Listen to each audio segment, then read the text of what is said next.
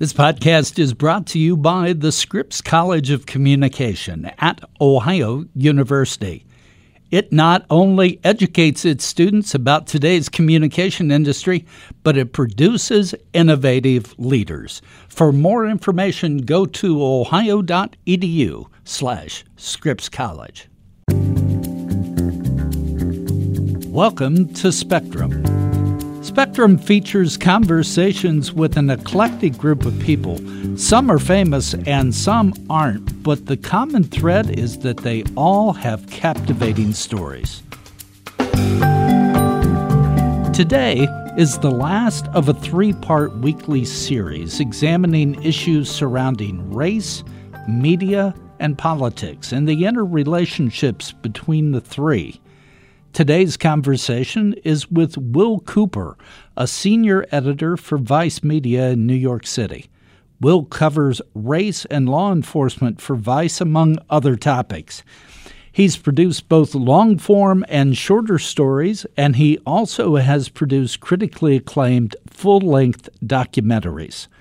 He's written a series of essays and investigative reports, and he has a unique perspective on institutional racism and the criminal justice system. Being the son of two Cleveland police officers, he's seen the judicial system from all sides. Looking over your your background, Will, you you have done so many different things. Mm-hmm. You were uh, you worked with the World Wildlife Fund. You worked with Sun Newspapers, which is a suburban chain in, in the Cleveland area. You're taking it way back. uh, you you you did some things when you were at Ohio University. You interned at Medical Mutual. Yeah. uh, but then uh, Time Out in New York, and now a senior editor for Vice Media you've really covered the waterfront of, uh, of, of media. How does all that help you, or does it, in doing what you're doing today?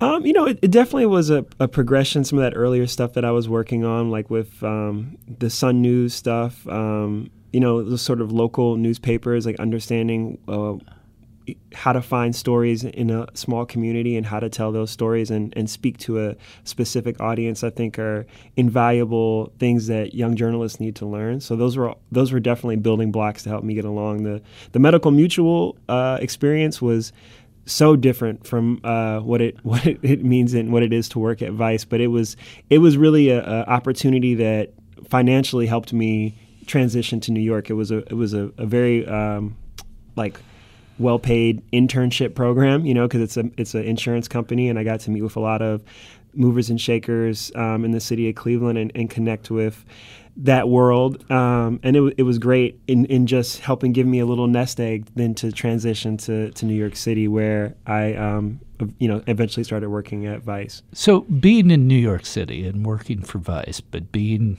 a Midwesterner from mm-hmm. from Cleveland, uh, has it changed your perspective? Do you look at news differently? Do you look at stories differently? You, you know, coming to Vice for me almost was like coming home because I think being in the Midwest um, for a long time, I, f- I was really attracted to a lot of cu- culture that I felt like I couldn't didn't have access to. I mean, like literally living in Ohio, it was hard to physically get a copy of Vice magazine because um, you could only get them at, at, places like American Apparel or record stores or whatever, and then they would always disappear. So even just like acquiring a piece of Vice was really hard growing up here, and, and the culture that it represented of like um, you know skating and, and hip hop and um, just kind of like subversive counterculture that I was always really attracted to, and so it was something that um, being in Ohio and, and hanging with my, my I had my little crew of friends, but we all felt like a little bit like outsiders. So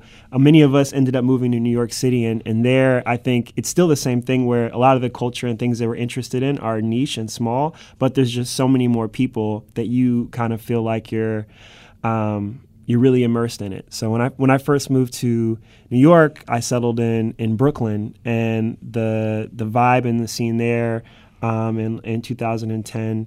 Um, you know, it was just a really awesome experience to be around so many young people who were creative, who were into music, who were into fashion, who were into. It's the place to be in New York yeah, now, right? It, it, it, was it was it was a lot of fun, and and um, you know, so coming, so I guess what I guess what I'm trying to say is that in Ohio, um, I had a small group of friends that I was close with, especially in Athens, hanging out at the Union and stuff like that. And then going to, to New York City and joining up with Vice was like having that culture be legitimized and magnified to a, a, a, really great level. All the things that I was interested in and fascinated and fetishized as a young person that seemed to be marginal or um, kind of on the fringes. By the time I came to New York City and and settled in Brooklyn and joined with Vice, all those things that you know people weren't interested or they didn't think were cool, they were cool in, within that community. And what's been really exciting for me to see is over the past. Um, you know, six years that I've been at Vice, I've seen that culture and that aesthetic and that mindset um, become not almost like mainstream. You know, everybody knows what Vice is now, and the the tone and the the spirit of what we do is on cable television. You know, and so that it's it's really exciting to see the this niche outsider thing become what everybody thinks is cool. It's on cable television. Does uh, it's on HBO? Yeah. It, it, it's now become mainstream. so you you've done a lot. You've written personal essays. You've done, as I understand, long form documentaries. Uh, you've done investigative pieces. You've really covered the waterfront uh, of journalism. Uh, talk about that. And is that important to you to continue to do all of those things? Or is it do you want to specialize and, and become the best documentarian around? I, it, you know, I think what what sort of grounds everything that I do is a passion for storytelling, and I really approach every story kind of the same way, you know, from thinking about who the interesting characters are, um, what needs to be pulled out and teased out, and what makes those things fascinating, and, and why the, those stories need to be magnified and, and, and put on put out on a, on a bigger platform. Um, so that's like the core of it, that passion for storytelling, and basically, I always saw myself first and foremost as as a writer, and I always wanted to write features. That was my my main goal. But when I came to Vice, um, I sort of managed to accomplish some of the, main goals I had in my life really fast. So I think like I'd only been at Vice for like two years before I had had my first full length, you know, investigative feature in the print edition of the magazine, which was like my my huge goal. So then it, it kind of was like, okay, what do I do next? And so ever since I had that feature published in the print, I've just been kind of going for it. And as the company has expanded and grown, I've just tried to get involved in everything that they're doing.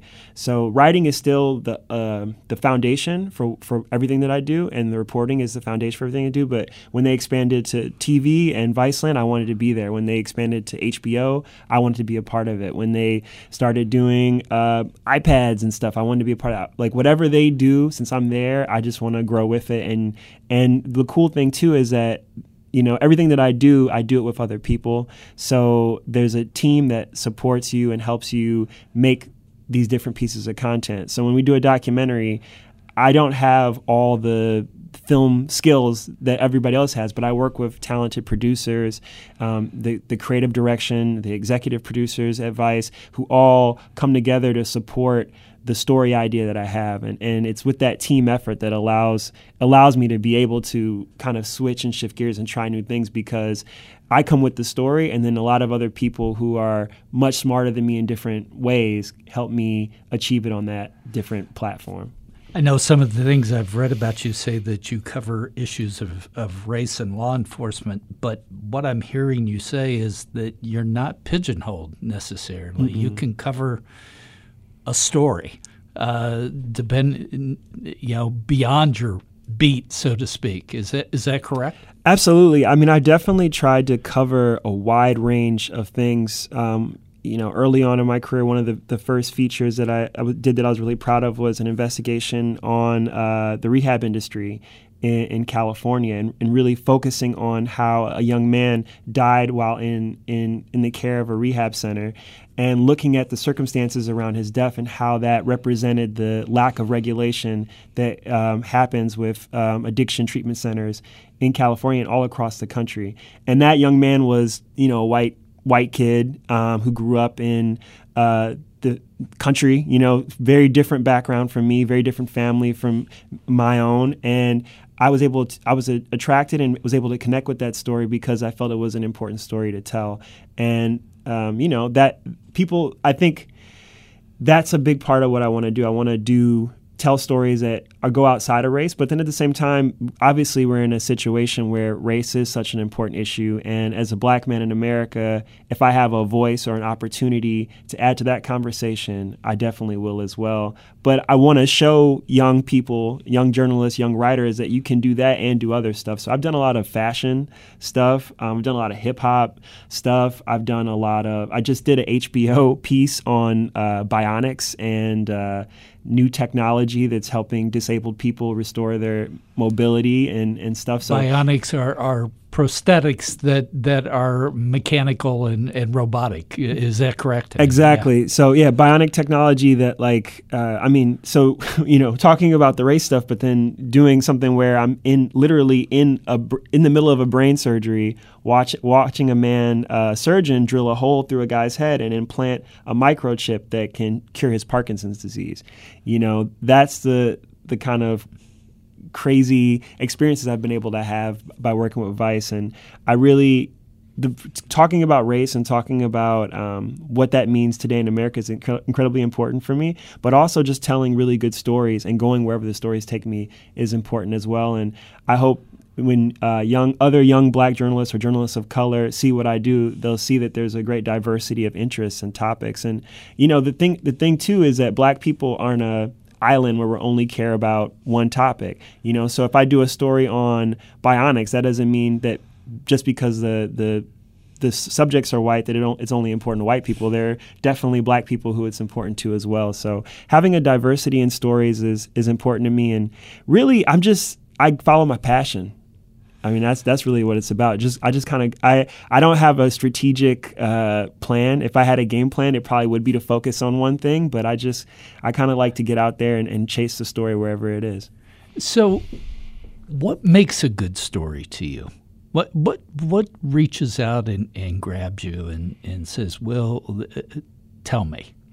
Well, I like to cover stories that are things that people aren't talking about and are or are not are not talking okay. about. So issue or or and definitely I like to talk about issues that maybe seem silly or stupid to some people. So like one of the one of my favorite stories that I did for Vice um, was a story about illegal uh, illegal plastic surgery or underground plastic surgery that's trend that's been happening um, all over the country, uh, mainly for butt augmentation, people getting butt injections and things like that. And when you read and look at a lot of the material that had been done on this uh, subculture of underground black market plastic surgery, most of it was done in a sort of tabloidy, shocking sort of way, or they were just quick news hits. But no one had ever really taken the time to investigate and talk about this issue seriously and in a, in a serious way. And that's the kind of thing that I get interested in. Like I'll read an article that maybe it's a feature story and it has like one line about something weird or offbeat or obscure that the writer mentions in passing and that's the thing i want to fixate and focus on. Or maybe something that everybody thinks is too silly and there's no story there. That's actually where i want to go and, and, and really try to dive deep into it. And so i ended up writing a, a feature story about um, these illegal uh, butt injections that were happening and really getting into the history of it, the culture of it, how it, how the trend originated, and also the, the, the medical problems with it, and the, the fact that um, there's a lot of serious issues to it because although it may be unfortunately funny to some people or kind of shocking or whatever, it's real people are dying as a result of these uh, these these black market procedures. So it's it's an important story to, to talk about in a serious way. Well, people open up to you or talk to you because you're from Vice that wouldn't talk to the New York Times or the Washington Post. Is is being from Vice an advantage? I, you know, it may it may be, have become a little bit more of an advantage today. Um, I think that the the best advantage about being from Vice is the work that we've done. So, like for instance, I did a documentary in Cleveland um, on a serial killer who targeted uh, very Im- impoverished black women in the city of Cleveland, and he was able to murder at least eleven women. Um, he was also a serial rapist, so he raped several women. Um, and we, we did that story really honoring and focusing on the lives of those women more so than the serial killer. And we really tried to dive into who those women were and humanize them and make those women, make people see those people as real women because one of the not just victims right and and not just and because because they were poor and black people didn't really it felt like people didn't really care that their lives had been taken away. So that was one of the main focuses of our of our piece was to humanize them and make people recognize the tragedy that had taken place. And because we treated those um, women with such respect and dignity, I've had lots of sex workers, lots of people um, who have suffered um, different kind of sexual abuse reach out to me and share their stories with me and that I think that it's like the strength of the work that we have done and the, the unique way that we cover stories brings new people to us. You know, it brings new stories to it to our to our our footsteps and allows us to take advantage of it. So in, in that sense, like every time we do a, a, dope story, every time we every time we we nail it, I think it, it allows us to get more unique access to people who trust us because we, we did it right the first time. And hopefully we can keep it going. So Vice is becoming more and more popular, and we've talked about that. And certainly, uh, if anybody's uh, watched uh, Vice documentaries uh, following Bill Maher on mm-hmm. Friday nights on, on HBO, they've seen some product of the work, and there's also a cable channel uh, where where they can see it. But what makes a Vice piece different? Now, I, I, I think the, the easy answer is story and and story is unique as you have described.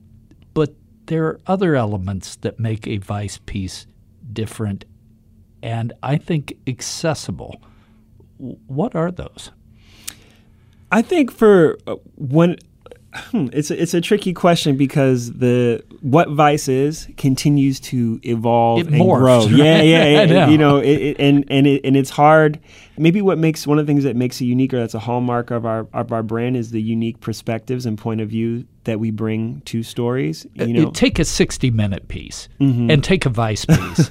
and, and contrast them. There's a real difference. Mm-hmm. Both are investigative pieces. Both are factually accurate, but they have a totally different feel.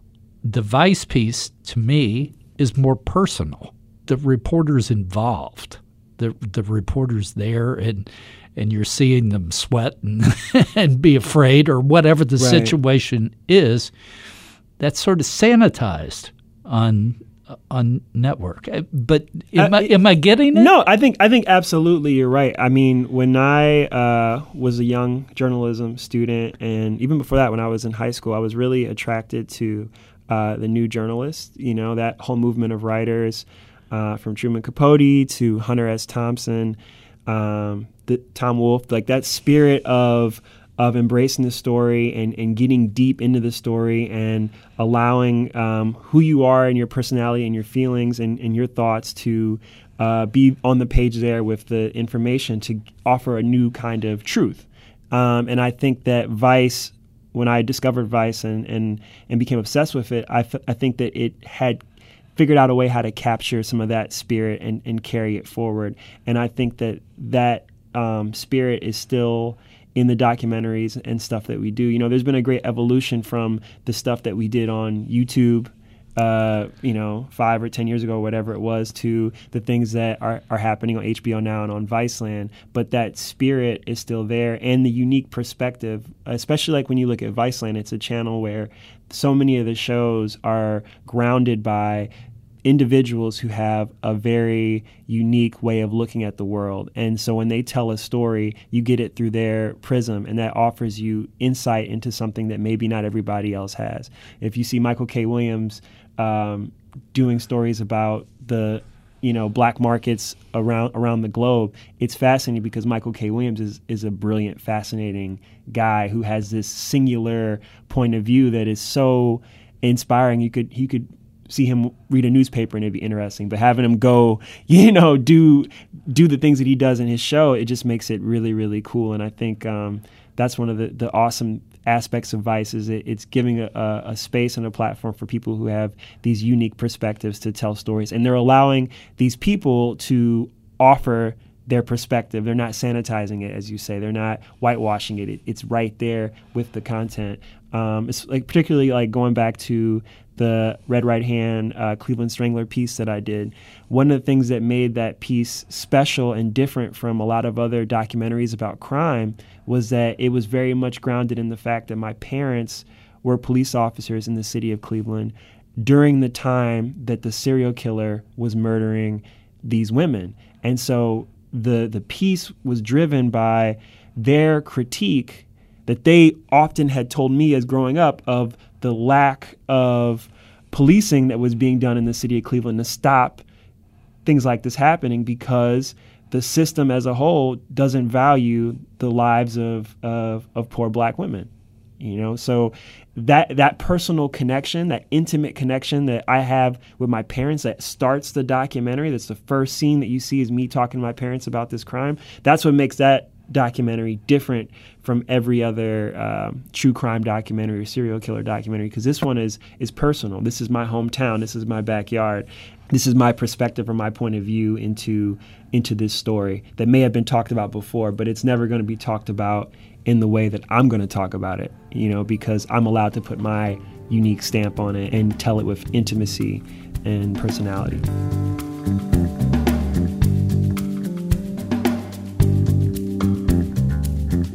We'll be back after this short message. The Scripps College of Communication at Ohio University and its leadership and faculty strongly support diversity in all of its forms. The college has defined the concept of diversity as acceptance and respect for all and understands that each individual comes with a unique set of life experiences, shaped along the dimensions of race, ethnicity, gender, sexual orientation, and gender identity, socioeconomic status, age, abilities, religious beliefs, political beliefs, and all other ideologies. At the Scripps College of Communication, diversity is about understanding one another and moving beyond simple tolerance to embracing and celebrating the rich dimensions contained within each individual. Diversity enables the exploration of varied life experiences in a safe, positive, and nurturing environment. To learn more and find out how you can become part of this diverse community, go to ohio.edu slash Scripps College. In this era of tension between uh, the African American population, especially black males and, and police officers uh, across the nation. Being the son of two police officers, has that, how has that added to your perspective or shaped your perspective? I mean, I think the unique thing about being everyone always assumes that because my parents are police, I would be very um, I'd be on a different side of the argument than I am. But actually, because my parents are police, um, they've seen the injustices and the institutional racism up close. And from the time I was a child, they've made those things very clear to me and are probably more, were probably more worried about me interacting with police as a young person when I first got a you know the driver's license and got the ability to drive and go out into the world they were probably more worried about my interactions with police than anyone else because they had seen it. They knew it. They understood what it was. Um, so i think the foundation they gave me growing up and the things that they talked to me about are very much um, what has helped shaped my point of view and the stories that I tell and, and the writing. And one of the things that I'm trying to think about and deal with more is you, know, how do we continue to advance these conversations beyond just the um, unarmed shootings of of young men? Because that's one aspect of a bigger, much more entrenched, huge. Uh, institutional problems that we have with the system that go from mass incarceration to civil forfeiture to all kinds of stuff.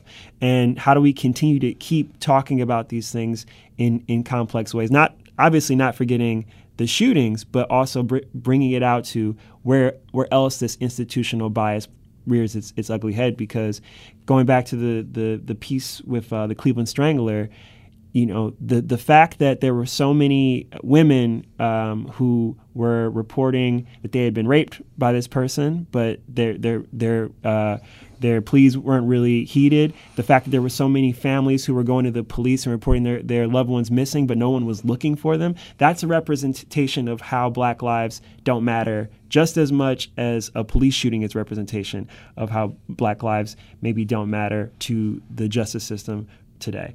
And so, um, yeah, having my parents raise me the way they did has given me unique tools to be able to think about this stuff and talk about this and, and hopefully i can continue to add to that conversation and, and be a part of moving it to other spaces where it needs to be addressed as well. It seemed like uh, probably in the summer of 2016 when we had several incidents back to back in a short period of time that we were finally getting to a conversation about race. I think people finally said, okay, may- maybe this is something we have to deal with.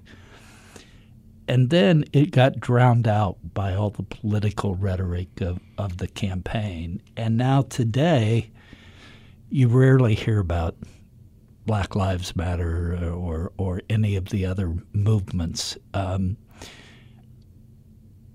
is that a good thing? Is that a bad thing? What? I, I think that what's fascinating uh, for me as a young person, sort of coming of age in this era, you know, Black Lives Matter is like uh, a thing that happened really at the point when I was becoming a man, becoming a, who I am, like developing my ideas and, and how I view the world. Um, and then having the chance to look back and talk to my parents and recognizing that we've seen some of these things happen before and play out in the same way. It almost seems like a, a cycle.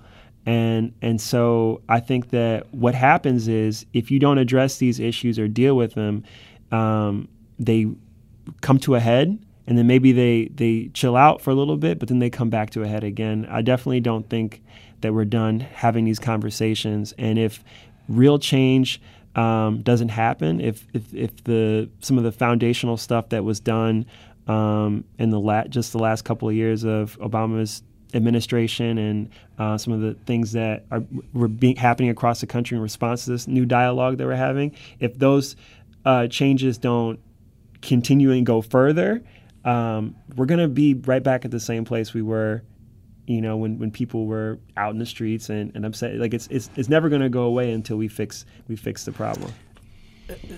This again may be a bit convoluted, but bear bear with me, okay? Mm-hmm. Uh, when I talk to soldiers and veterans, and I was never one, I try to get their concept of their mentality during war. And most of them, to the person, say that the only way they could do what they were asked to do or what they needed to do was to dehumanize the, the opposition. If I listen to the political rhetoric of today, especially from the White House, mm-hmm. it's that urban life is a war zone. And it's nothing but terror and violence and deprivation and and it's the worst environment in the world. It seems to me it's almost an attempt to dehumanize the, Absolutely. the, the urban condition. I, a, a, am I off base? No, no. I, I, I, t- I 100% agree with that sentiment. I would say that there's a long history of that. You know, when you look at uh, black people in America, we have been dehumanized forever. You know, I mean, there was a time when, when there was the conception that black people had tails. This was a, a, a belief, you know? People l- looked at us as a subspecies.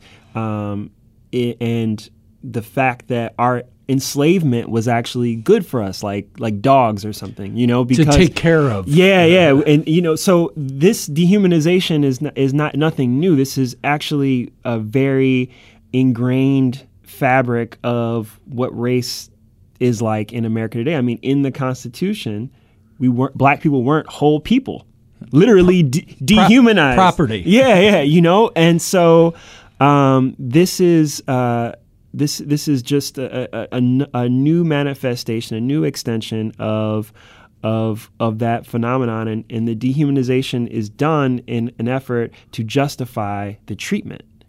Because if you can't see these people as people, then it's okay to treat them the way that you do. So, given that history and given what we've just talked about, what does that do to you as a journalist?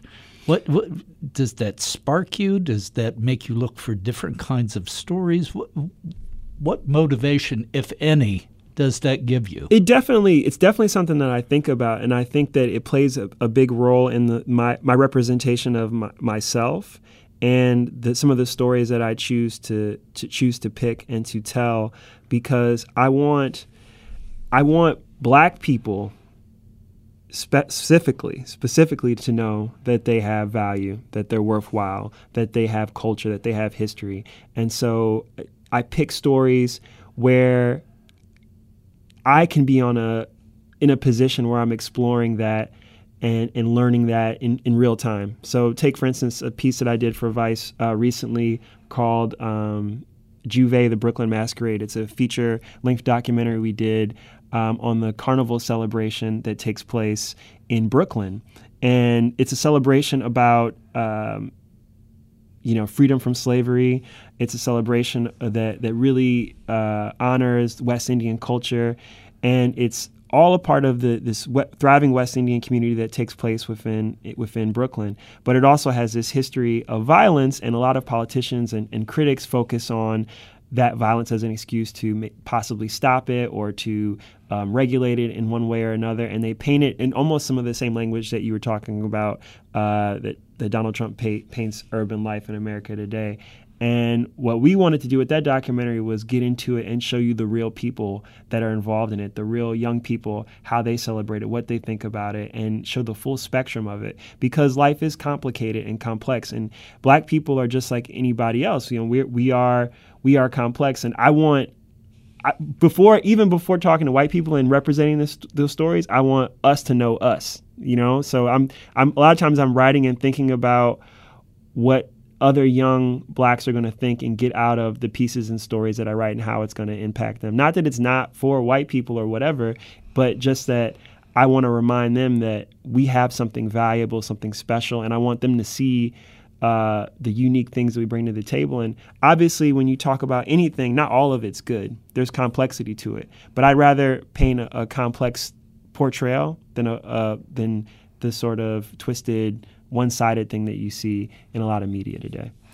And and this targeting a, a war zone mentality that that we have, it, it has to be degrading or or depressing that that you're thought so little of.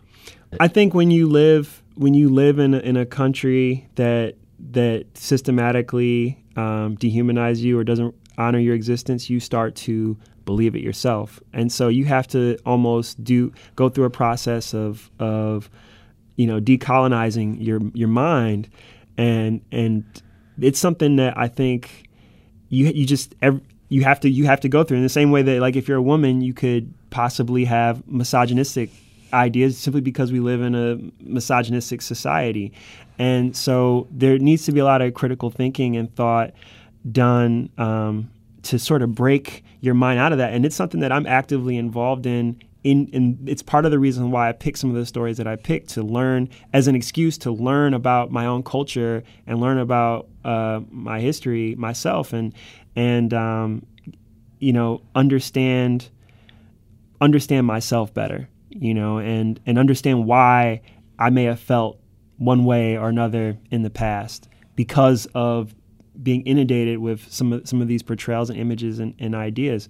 Um, so it, yeah, it's definitely there's definitely an impact that the the discourse and the dialogue and and the culture has on on your mind when you're black and everyone is telling you that blackness is ugly or blackness is violent or blackness is savage or blackness is you know xyz um, and you are black it, it, it impacts you. And so um, hopefully with some of the stories and some of the things that we do that helps foster this kind of decolonized mind um, in young people. I'm definitely i'm definitely into that What's next for you? Uh, you you've done so many things. You've been at Vice for six years. You've done a ton of different things uh, within the Vice realm.